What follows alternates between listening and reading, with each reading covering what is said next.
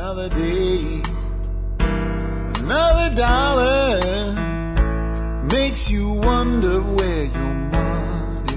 Hi, folks. This is Jack Spirko with another edition of the Survival Podcast. As always, one man's view of the changing world, the changing times, and the things that we can all do to live a better life.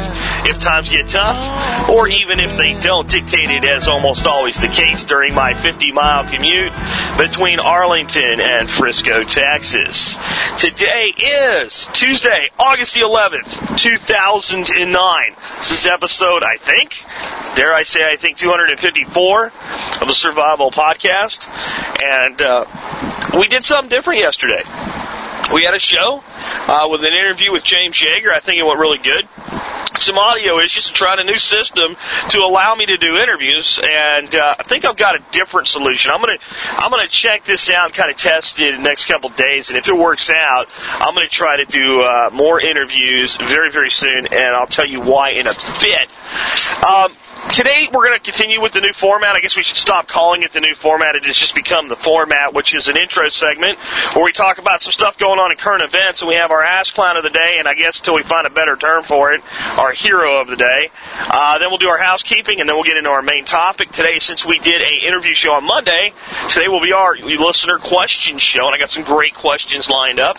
Even one that's a follow up from the interview show yesterday. So um, let's see what we can do to uh, to get things off to a running start here. So who are who is the ass clown of the day? Well, today we actually have ass clowns of the day. Um, the first ass clown of the day is the United States Army National Guard. Now, if you're a troop, don't get upset. I'm not picking on you. Picking on the morons in basically your marketing and employment and recruiting departments. Uh, most people have probably seen this story by now, but if you haven't, the National Guard recently ran a lot of advertisements on various job boards. And when they did this, they were looking for people that would be internment slash resettlement specialists. Let me tell you something. I don't have a problem with the Army National Guard or the Army or the Marine Corps or the Navy having an internment specialist. When you go in the military, if you break military law and become subject to the Uniform Code of Military Justice, uh, you can get a slap on the wrist, or you can go to Army or Navy or you know Marine Corps jail. You can go to stockade, and you have to have somebody to run that facility. And if you even are a civilian and you are apprehended by military authorities on a military installation for doing something that's legitimately illegal, all right, like you are breaking into a military facility. It is the military that will apprehend you, and they will then turn you over to civilian authorities. Someone has to take care of that. The internment thing has been going on forever, though I think it is a stupid word. Okay, it's a dumb word, but it's dumb to like the second degree. You could have called it correctional facilities, um, you know, specialists or something like that. But no, internment, which immediately makes the Foil Hat Brigade think of internment camps. Then there's the second word. This is the one that's dumb to the hundredth degree. Resettlement. Now I gotta tell you, it makes me pull out a little tiny foil strip myself when I hear our Army National Guard looking for internment resettlement specialists. What exactly do you mean by resettlement? I actually watched the uh, MOS overview video, and they didn't really talk about resettlement in it. I don't know. That stinks. So either this is something nefarious and malicious, if you have a foil hat, or at least are inclined to have an open mind toward the foil hat brigade, or it's really, really dumb. Either way, it bothers me that the United States Army um, National Guard is either dumb or malicious. It's one or the other. And uh, if you are know anybody that's you know willing to speak on behalf of the officially on behalf of the National Guard and what they've done here, I'd love to have them on the show and ask them some really tough questions about it. All right, next, instead of going to my hero of the day right away, I got to throw in one more minor ass clown of the day: AARP in Dallas, American Association of Retired People in Dallas. They did an interview uh, or a town hall style meeting for their members uh, about a week ago. I featured the people that showed up and didn't let them shut the meeting down and continued the meeting on their own as heroes of the day. Uh, They had three more meetings scheduled. Well, the Ass Clowns have now canceled all the meetings. They will be doing their meetings by teleconference, and you can only show up if you're invited. So if you're an AARP member, uh, these meetings to discuss federal health care reform, you're not allowed to show up or talk or speak or be heard if you oppose it. Ass clowns. You know what? The American Association of Retired People is going to see the biggest drop in its revenue in its history this year. I guarantee you that. Old people talk, they communicate with each other, and they get pissed off about stuff like this real easy. And even the people behind this thing that are older that would like to see this thing happen, and I think they're wrong, are going to get pissed off that their fellow seniors are not allowed to speak.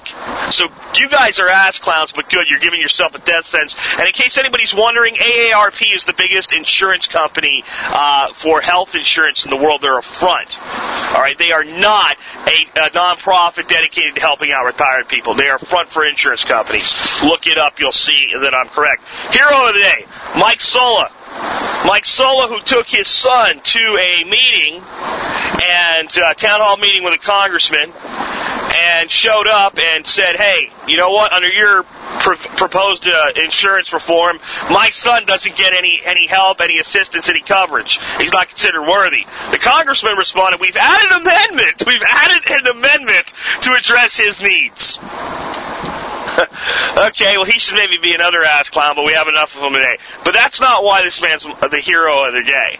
He went on Fox News, and I'll see if I can find the video of this guy and, and link to it. He might be a little bit later than when I actually publish the show before I track it down. But this is what he said.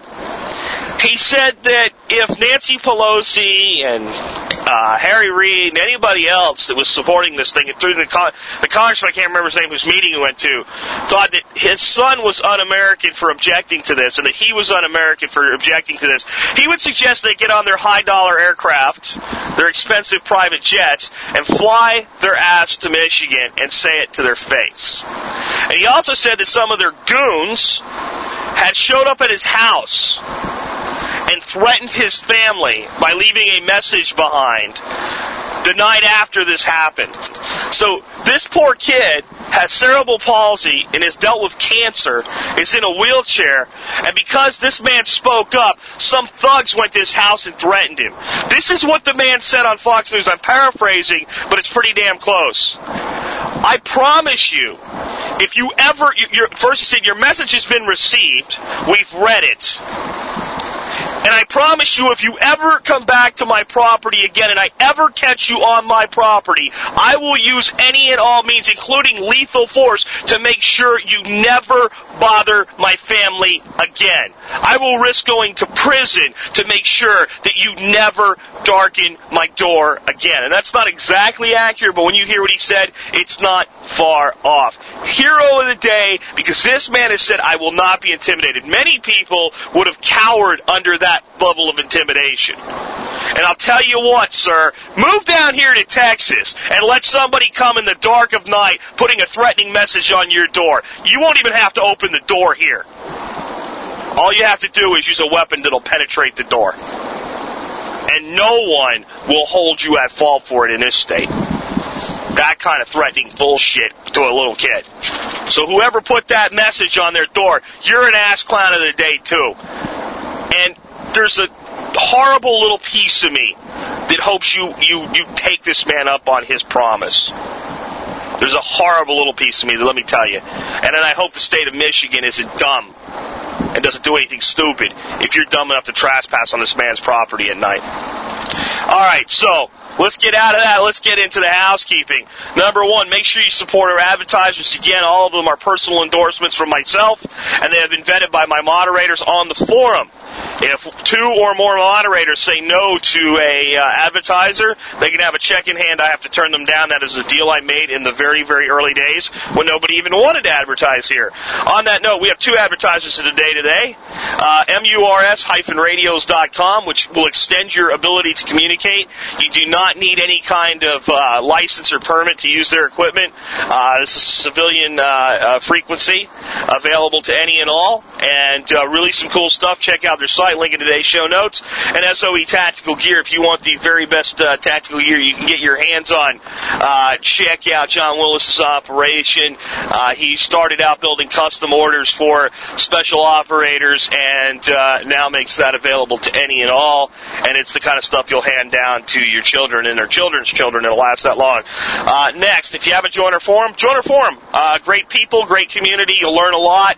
And uh, next, if you think you get more than 25 cents in value out of the Survival Podcast, join the Member Support Brigade and you'll get some exclusive content available only to members, including over $64 worth of retail value, uh, which will cover your first year. Uh, next, real quick, gotta let you know about this. Dirt Time 09 is coming up. It's the 24th through the 29th. Big event from Wilderness Way. I'm not plugging it for them because it's been sold out for many, many days. Uh, in fact, I would say several months now.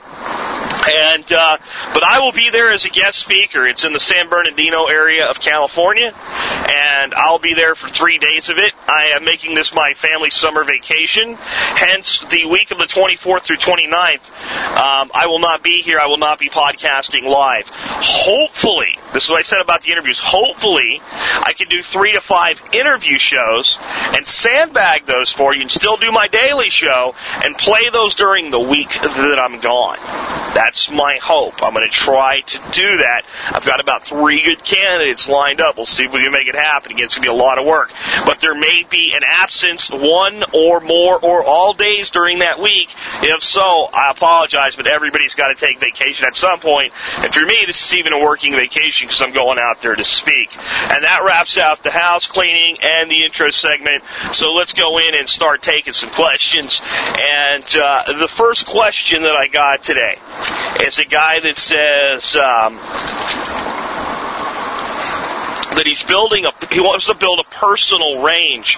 He's about to buy 18 acres in a very rural area of Florida, and he wants to build a personal range um, to practice shooting.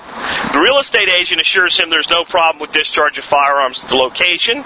If you haven't bought it yet, I would say call the local law enforcement and verify that if you're shooting under safe conditions on that piece of property, that you're not violating any law. Don't take the real estate agent's word for it. Assuming that's the case, his next question was, you know, where does he go for permits or anything like that? Um, I don't think you need any permits.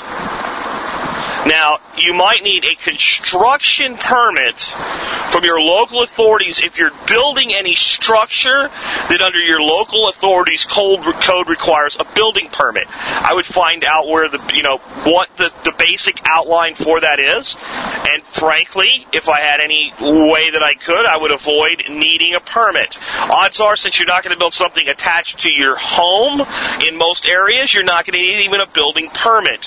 So, uh, because building a range is setting up targets and backstop, and you don't need any kind of state level permit. This guy's saying do any state level permits or anything. So when he first asked, I thought he might be setting up a commercial range. If you do that, yeah, then you I don't even know where to go. But you're going to need some type of additional, you know, government involvement. Uh, but if you're in a place where the neighbors aren't going to get upset because you're shooting, then pretty much what you're going to be doing is building up dirt berm backstops and uh, setting up the target your targets of choice. He asked me how do I ensure that I set up a safe range, and what you're going to want to do is find out well what's the heaviest caliber weapon you'll ever be firing there, what's its depth of penetration in earth, and build your berms at least three times wider at the midway point up the berms than that width. You do that, you're good to go. Uh, so it's pretty much you're going to be carving out some dirt and piling up dirt. Now I don't know how elaborate of a range you want. If you just want a a range that's for you know a bench and uh, a target, and you're going to be you'll move yourself closer and further away, you know that's uh, that's pretty simplistic. If you're going to want to build like a tactical range with like mock-up walls and stuff like that and get real creative, um, you're going to have to really think about your backstops to a high degree. Uh, I would also suggest that when you do start practicing, you do a lot of your practicing with low power loads and a lot of your practicing with 22s. It's going to be less of an annoyance to your neighbors and cause you less grief long term. But uh, it sounds really cool, and if you get it built up, and I'm ever in Florida, hopefully you'll invite me to come by and throw some lead down range with you. It's hard for me to answer that question um, specifically because I don't know what's around you. I don't know what the land's shaped like. For instance, I'm I've set up a, a little a little range in Arkansas at my bug out location. Uh, my backstop is the mountain in, on the backside of the valley behind me at the end of my property, and. Uh, not real worried about bullets going much further after they hit a mountain because um, it kind of goes up real steep. So I've got elevation that I can work with to create uh, a natural backstop. Florida, everything I ever saw in Florida was as flat as it could be, unless some areas around like the rivers and all, there might be some steep banks and all, but mostly Florida's flat. So you're going to have to build up those backstops. Uh, but I'll tell you what, this is a great question mainly because it it allows me to remind you if you think you're buying property where shooting's going to be okay, talk to neighbors before you buy, and talk to local law enforcement before you buy, and make sure the discharge of firearms is indeed okay there. Please do not take the word of uh, a real estate agent on something like that. Last note on that, one of the things that will um, tell you you're in the right place if you want to be able to discharge firearms in a, in a rural area is if you actually hear other people doing it and nobody's upset with it. That means it's generally accepted by the population. Uh, that would be an ideal situation. Next question, guys, says, uh, what about preparing for bugging out as in getting out of the country? Um, that's up to you. That's up to you if you want to make those preps and have a plan to leave the United States personally, and this is personal, and this is one of these things I would never, so nobody get upset with me. I would never assign this limitation to another human being or fellow citizen of my nation. If you want to leave, that's part of America itself. That's part of what I'm willing to sacrifice for, is your right to leave. But, if this nation breaks down, I'm not leaving. Um, I don't talk a lot about you know the, you know the patriot movements and things like that, but I'll tell you what: the day that this nation really breaks down and is in danger of perishing, that's the day I stand up and by whatever means makes the most sense for the situation, I fight. And I, fought, I may fight by just continuing to exist. Maybe I'll fight by continuing to broadcast. Maybe, God forbid, the day will come where Americans are going to be called to take up arms in defense of liberty. And I hope the hell that never happens. And, um, but if it does, if it gets to the point where you're in danger of having armed people take over your home, be they thugs of the civilian kind or thugs of the we are repossessing your property for the common good kind. Either way, I'm not leaving. I'm not leaving. So that's up to you if you want to make those preps. And I understand why one would. However, this person also said something like, well, you could buy a nice little lot in the Bahamas somewhere for about 80K and put a shipping container on it. Yeah. Um, let me tell you, people in this country, way back in the backwoods, uh, put in retreats, and if they don't have someone that can actually keep an eye on it for you, often have them raided, including people that basically build them underground and cover them with rubbish and, and rubble. An 80k lot in the Bahamas is probably not going to be in an area with a security guard. If it is, they're not going to let you put a shipping container there. So you're probably going to be on the part of the Bahamas that our uh, tourists never see. And you put a shipping container full of goods there, they probably will not last a couple days after you leave. As soon as it's found, they will break into it and they will steal everything they can, and they will trash everything that they cannot steal. That is because vermin walk the planet in the Bahamas, in France, in America, in Mexico, uh, in Honduras, in Iraq, in El Salvador. You get the picture. I've been to a lot of countries and I've seen good people and I've seen dirt bags everywhere I go. So I, I that just doesn't work. But what might work if I were going to, let's say, I wanted to be able to bug out to the Bahamas or St. Thomas or somewhere outside of the country, I was going to use the Caribbean as a as a as an exodus. Uh, I would probably want to have something like a condo so that it's secured. And I know that kind of goes against the whole rural area type thing, but folks, um, it's hard enough to keep a bug out location safe with good neighbors five hours away. The Bahamas are an air, airplane or a boat right away. Uh, it's going to be harder to do, so it's just not the way I would do it. I'd also say I'm not big on if the United States melts down, expecting the Caribbean to be in the greatest shape. I think it will have an overflow effect. It will definitely reach that far. You may want to look elsewhere. Dare I say it, one of the safest places uh, going forward may be the countryside in China. And I know that sounds insane. Um, and I know that there's a lot of liberties that you won't have there. But if you're willing to give up the liberties of this nation by fleeing it, um, there's no place left to go that's as free as we are. I'm sorry. And in some ways, nations like China are migrating toward more freedom than we have. We're swinging to the left, and these other nations that have failed with leftist policies are beginning to swing to the right. So those are just my thoughts on that, but me personally, not leaving. I may move out to the sticks, but this is my country. This is my home. I served it in, in uniform. I serve it today as a civilian patriot, and I will not leave. And I will not go quietly into that good night either. Um, next question is if you overwinter they, you know i talked recently about things like just leaving some carrots in the ground or, or, turnips in the ground or things like that over the winter and somebody said well in texas if you do that you have problems with fire ants i haven't I haven't ever had problems with fire ants taking any of my root crops at all. Uh, not in the summer, not in the winter, not ever. Now that said, overwintering in Texas for root crops is not the same as overwintering where it gets really cold, where you just throw a big pile of straw, mulch on top of it, and it's basically a giant refrigerator. Um, you can't get away with it as, for as long a period of time. A lot of the root crops will continue to grow right through the winter in Texas. So for Texas, your overwintering is more of you can plant things later in the year and let them stay in the ground until you need them. But the things that happen where they get too big, etc., uh, will continue to occur in Texas. So it's not quite the same. But no, I've never had any problems with fire ants taking a carrot or a turnip or any or a rutabaga or anything like that. You can typically overwinter in the ground.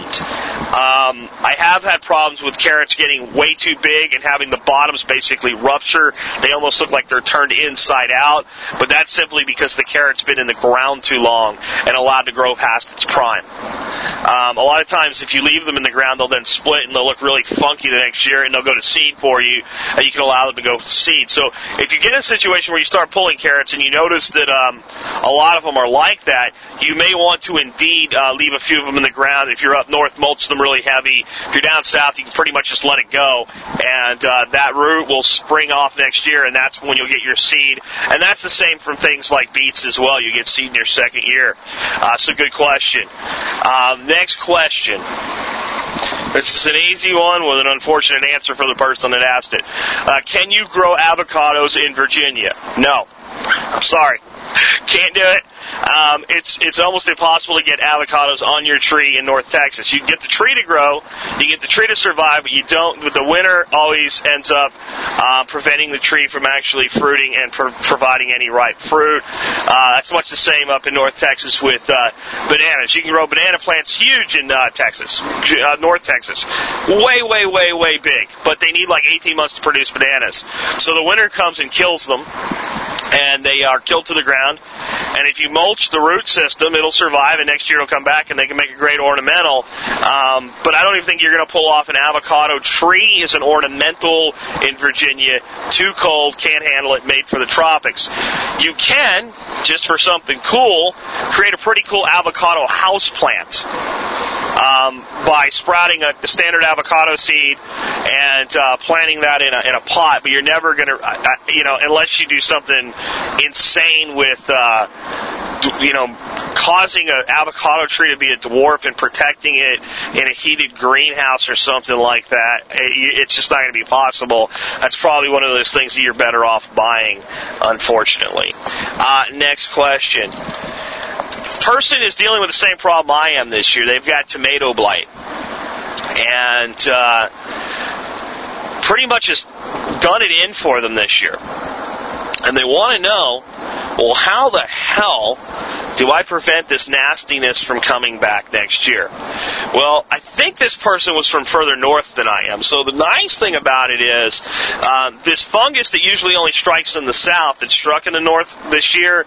Um, when when the ground freezes this year, it'll probably kill it off, and hopefully you just won't have to deal with it naturally next year.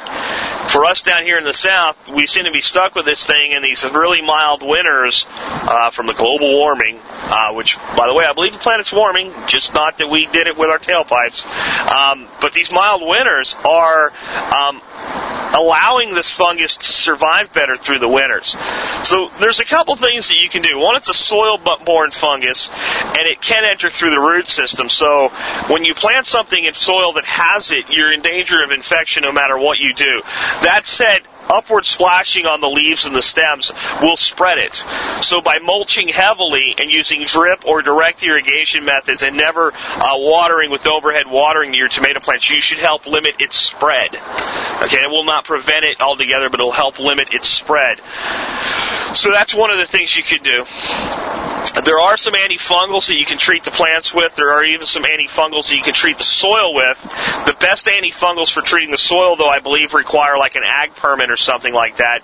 So you may want to talk to like a local grower that's dealt with the problem and has the correct fungicide for it. Not all chemicals are evil, folks. And in this case, it's a fungus and it's a very virulent fungus and it needs to be killed or it will keep coming back and destroying what you have. However, however, and I didn't do this this year and I planned on it and I said I don't need to. I got plenty of bed space. The fact that it is soil borne can work to your advantage, especially as a small scale home producer. Since it's soil borne, if you go out and buy nice, neat packages of uh, black top soil, you know, potting soil in a bag, and either, you know, cut a hole in the bag and grow your tomatoes in the bag, just lay the bag somewhere on the ground and make it basically a tomato bed, uh, grow a plant or two per bag, um, you're not going to get anywhere near the potential for infection.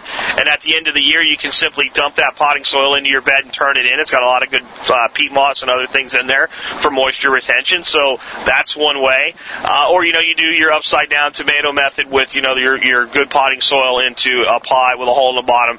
But anything that you do that relies on soil from a store in a bag that's been sterilized, it's not going to be infected uh, with blight. So, for a lot of home producers, a half a dozen or less tomatoes uh, are, are plenty for home use. Plenty. So it's pretty easy to set that up and use uh, store-bought topsoil for that, and that way you'll know you're not dealing with blight. What you can do then is plant several in that type of arrangement and several in the ground, and if the blight hits you, well, it's not as big a deal because you still have some diversity. The other thing is that hybrid varieties of tomatoes, not genetically modified, a lot of people get confused, think all hybrids are evil. Not all hybrids are evil, they have a place. But hybrid varieties of tomato, uh, specifically Better Boy, um, uh, like something Bush, you can't think of the Bush one, and Celebrity. Those three in particular are a lot more blight resistant. They're not immune, but they're more blight resistant. So what you might want to do if you want to plant, let's say, Cherokee Purple or, or some type of heirlooms, grow your heirlooms in your containers and grow your hybrids in the ground. And if you get through a season with uh, no infection at all, not even a little bit of your hybrids, um, then you'll probably be safe going back to planting some of your heirlooms in the ground. But by dividing that up, it'll help a lot. The other thing is don't plant your tomatoes in a big giant bed with all your tomatoes in the same bed.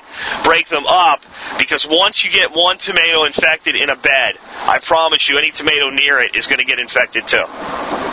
It's going to happen because that, that fungus is going to move through the soil and will infect the other plants. So there's the best I can do for you on that.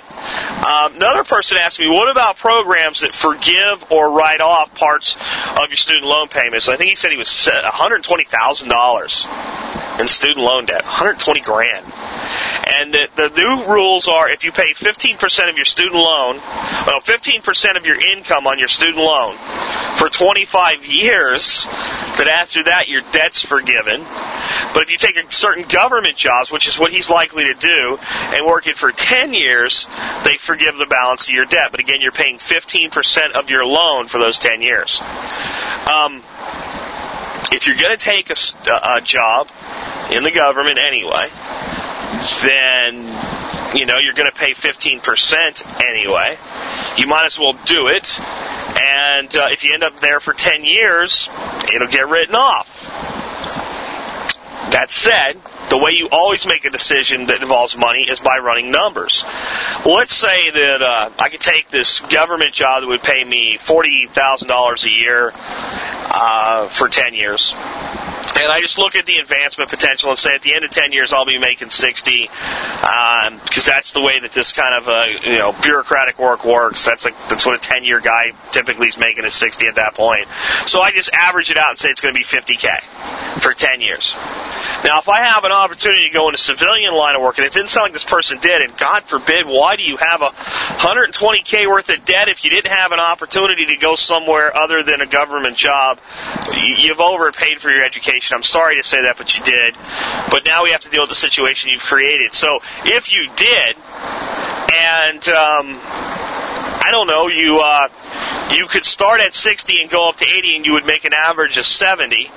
Well, your spread is twenty thousand dollars. Twenty thousand dollars over 10 years is two hundred thousand dollars. The government will suck down about 40 percent of it. Um, so now you're back to 120. You're break even on the deal. So anything over that 70k potential in that particular way that you'd run the numbers, you'd be better off in a civilian line of employment because you're going to end up ahead on the money. Anything with a spread minus taxes that equals the same, well, you could take the government job if that's what you want to do more. I think what you need to do though with $120,000 of debt is you need to just get malicious and kill it. You're eating rice and beans, beans and rice for the next three or four years, like Dave Ramsey says, and you're killing that debt. That's the only thing you're paying for. You're living in a tent if you have to. You're delivering pizzas. You're delivering newspapers. You're working odd jobs. Um, you're working three or four jobs. You're getting rid of that debt because it's going to own you for the rest of your life if uh, if you don't do something about it. That that's. But personally, if you're going to get a rather low pay- paying, and that was your words, job in a government sector, and it costs you 120k for your degree, either you one went to a school that was way over caliber for your line of work, or two, you lived on your student loans and you paid for a hell of a lot more than books, tuition, and housing with your student loans. Because there's there's just no way that a person that's going to be going to work in a low paying government sector should invest $120,000 in college. It, it just doesn't make any sense. So I'm not going to beat up on you too much. I just want others to learn from that error because it's it's no doubt about it. That's an error. It was a mistake. A college degree is only an investment in your future if it has the potential for a career that outweighs the time and the money that goes into creating it. In other words, you might say that um, making a modification to your house is an investment. You know, doing an add-on, what have you. But if it actually ends up costing you $50,000 to do, and um, it only increases the value of your house $10,000. It's not an investment, it's a $40,000 loss. And for a lot of folks, student loans and the investment in a college education ends up being a loss. I hope that's not the case for you. That's what I'd say. You got to kill that thing off.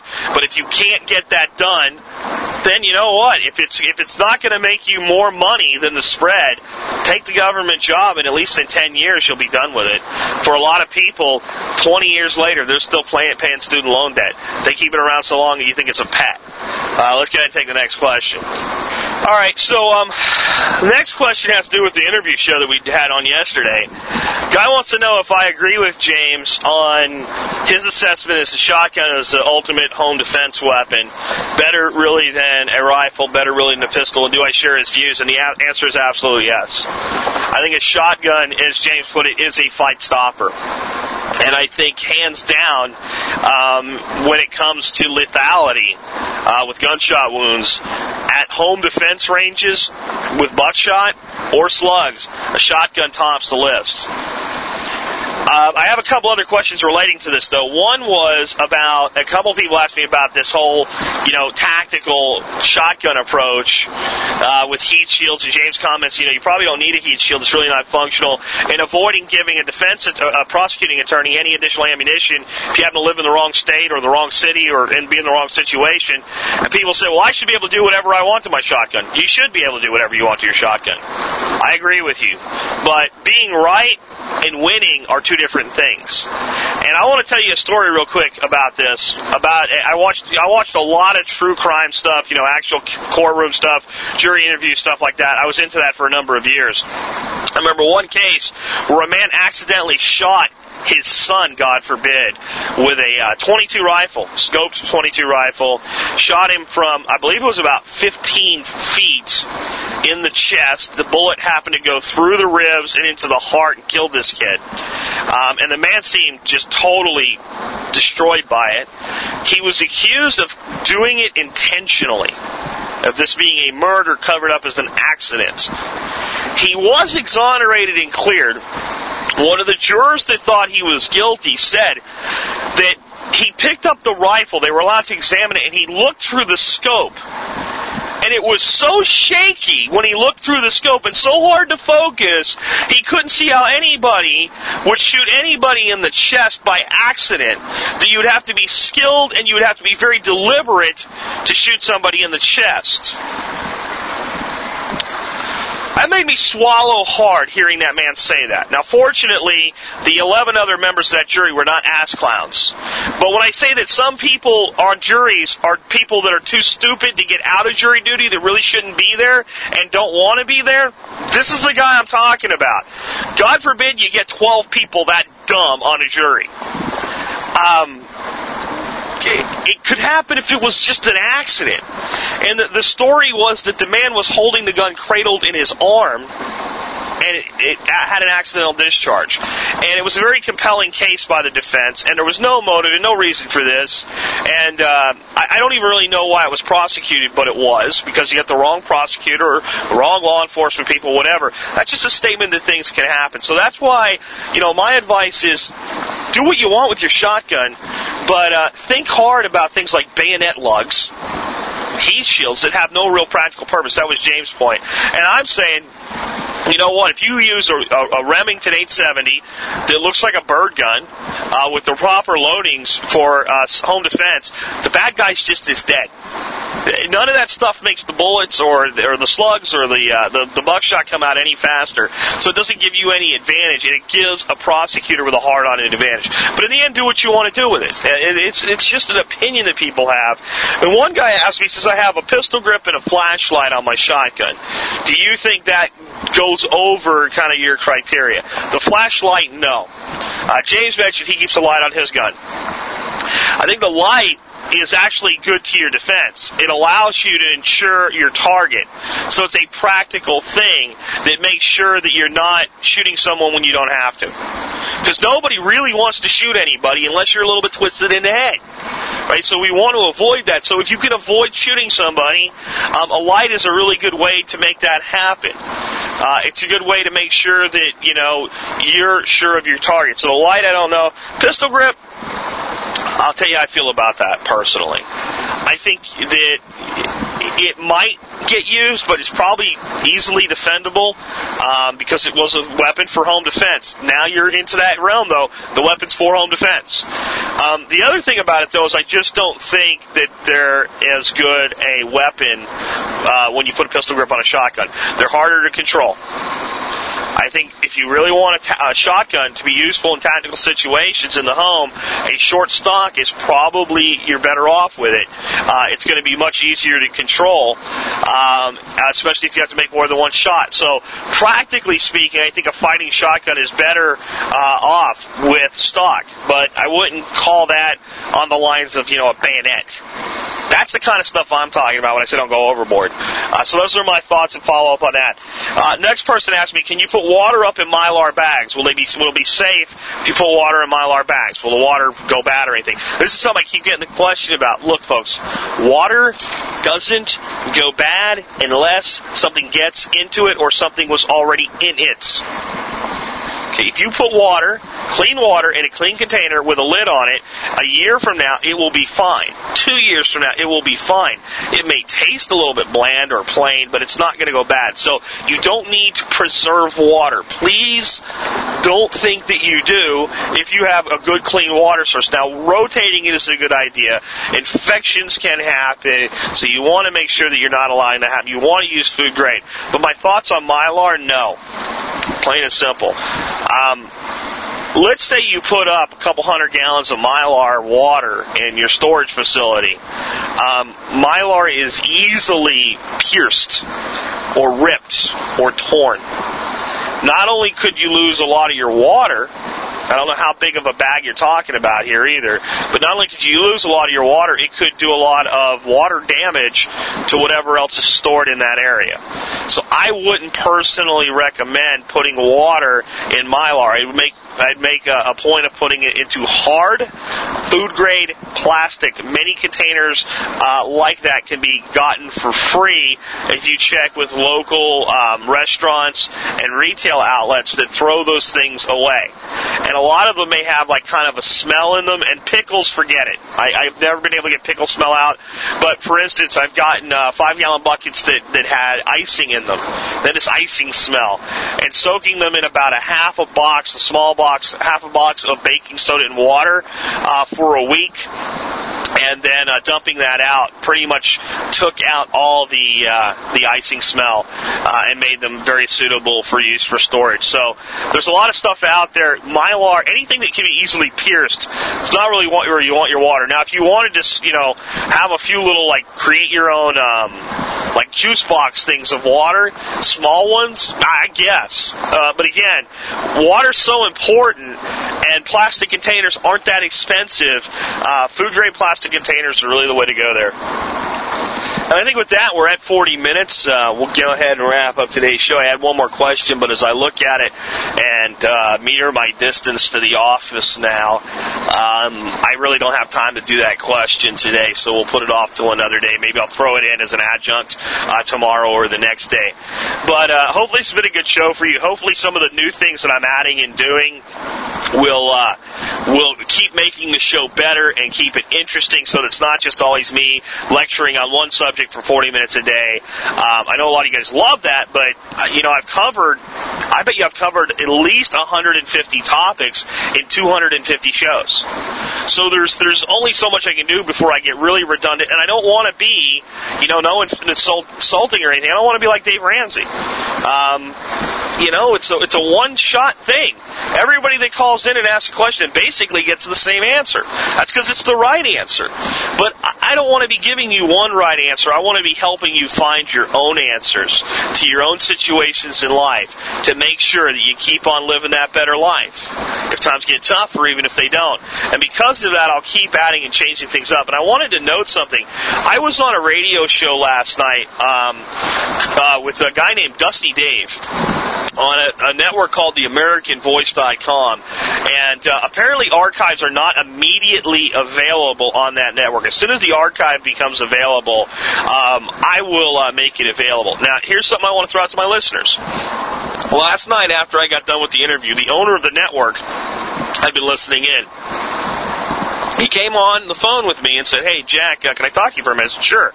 He asked me if I'd be interested in doing maybe a show there once a week, and um, I don't know if I'm going to do that or not. I'm going to definitely talk to him about it. I'd like your opinion of it. I want to tell you that the American Voice has some shows like um, American Freedom Radio. Uh, a lot of the other places that I've done some interviews on that are out there. Alex Jones, you know, is tame compared to some of this stuff.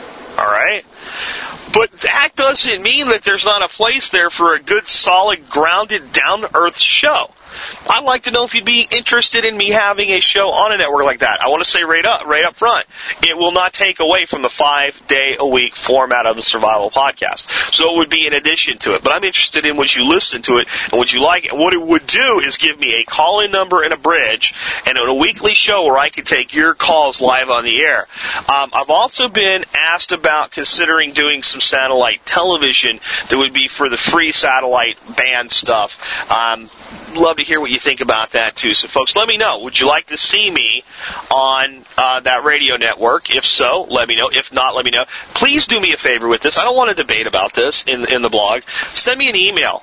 Jack at the survivalpodcast.com and just let me know what you think about that. Let's not have a big comment discussion about I don't like them because because you know what folks um, don't judge uh, a person or, or, a company uh, or a, a, radio station based on one show, and that's what happens in a lot of these situations. A guy tunes in to one show, to a five minute piece of it, and hears something that doesn't sound like what he's involved with. He goes, "Hey, these guys are all nuts." I'll tell you what, I listen to some content. They've got some good shows on there, and some people are out there, you know. But there's a market for that stuff. But I also think a lot of people in that space could benefit from practical. This is what you do, rather than just this is just what you bitch about. So I'm considering that. Like your input again, please do it by email. And with that, I'll sign off. This has been Jack Spirko with another edition of the Survival Podcast, helping you figure out how to live that better life. Good times get tough, or even if they don't.